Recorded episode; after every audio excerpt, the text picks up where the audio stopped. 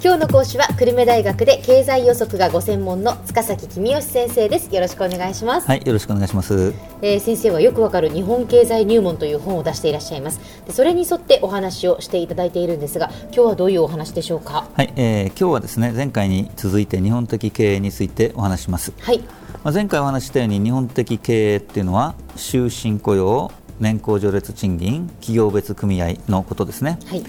でこれは高度成長期には非常に役に立ったわけですがあゼロ成長時代になると都合の悪いことも増えてきました、うん、そこでまあ少しずつ緩んできているわけですね。ええ。年功序列賃金はあ社員が退職するのを防ぐ意味があるわけですけれどもこれはあ人手不足だった高度成長期には人材を確保する手段として役に立っていたけれど、はい、もうバブルが崩壊して日本経済が長期低迷の時代になると会社にとって社員をそんなに引き止めておく必要性が昔ほど強くないわけですね。でえー、また、高度成長期っていうのは毎年大勢若者が入社しましたから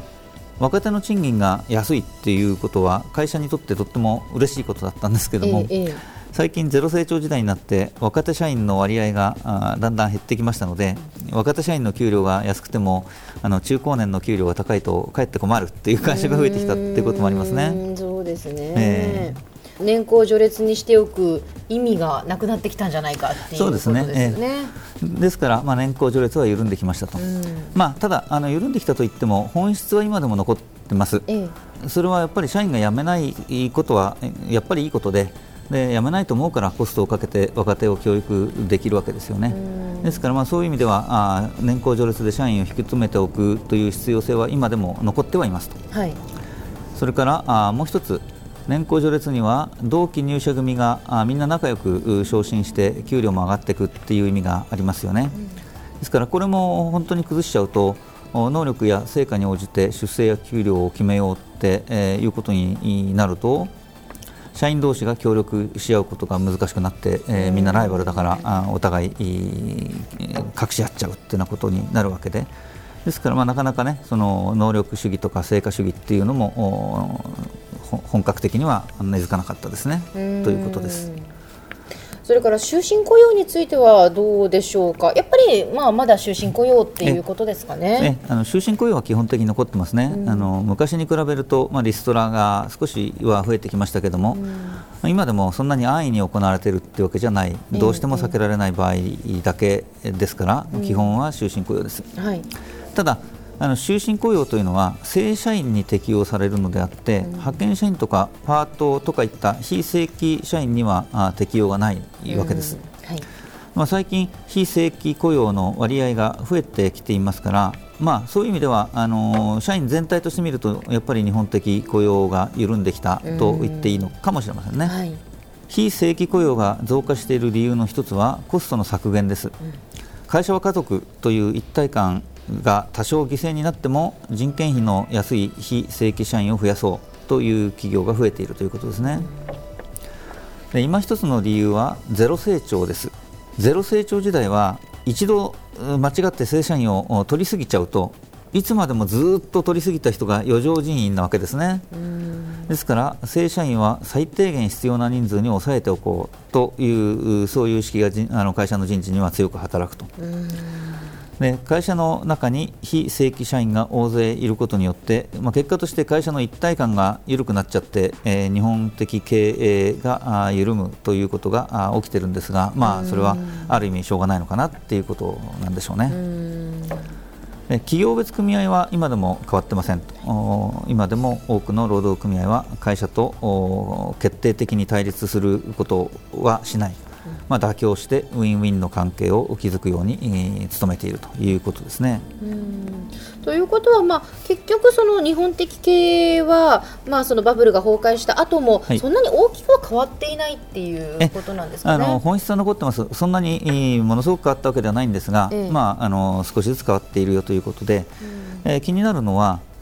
企業が儲かっても給料を上げないで株主に配当を増やすよっていう傾向が最近見られるようになってますね。会社は株主のものなので利益を上げて配当を増やすのが経営者の仕事だという考え方が少しずつ浸透してきているわけですね。でこれには小泉内閣の構造改革が影響しているんだと私は思ってます。でえー、小泉内閣の基本的な考え方は日本的なやり方をアメリカ的なやり方に変えていこうというものでした、うん、まあ、グローバルスタンダードという言葉は当時入りましたけど、ええ、これは、うん、要するにアメリカ的なやり方ということですよね。うんはい。でアメリカでは企業経営者は株主のために働くのが当然なので、うん、日本の経営者も従業員のためではなく株主のために働くべきだと考える人が少しずつ増えていったということだと思います。リーマンショックの前はあ景気が回復して企業の利益がだいぶ増えたんですけども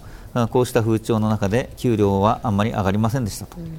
でも今回、アベノミクスで再び景気が回復しつつあってでここで給料が上がるかどうかが大いに注目されるところだと思います。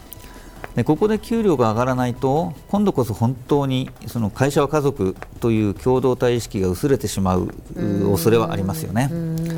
え賛否両論あるんでしょうけれども私としてはやっぱり日本的経営のいいところは残ってほしいなと。したがって、えー、儲かっている会社は給料を上げてほしいなというふうに思っているところです。そうですねで他の会社との長期的取引を大切にするというところも、まあ、少しずつ緩んではきていますが基本的には続いてますね。はい。で銀行との関係も、まあ、メインバンクを決めてそこと主に取引をするという本質は変わってません、まあ、借り手があ苦境に陥ったときにメインバンクが支援するという点も、まあ、本質は変わってませんね。多少緩んではきてるみたいですけどね。アメリカが素晴らしいからアメリカ的なやり方を真似しようという風潮はリーマンショックでアメリカが転んだのをみんな見てますから最近ではああんまり聞かれなくなりましたと。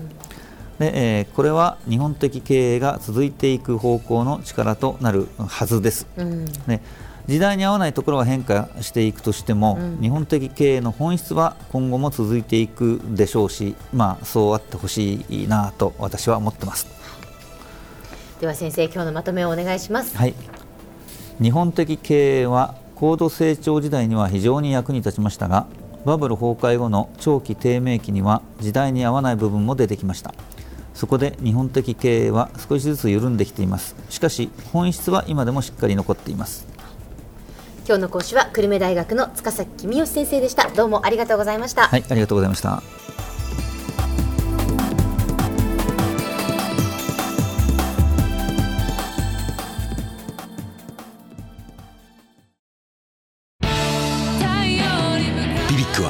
九州で生まれ九州の人たちに光を届けています。九州のお客様が光り輝くように。それが QTnetの変わらない思いです。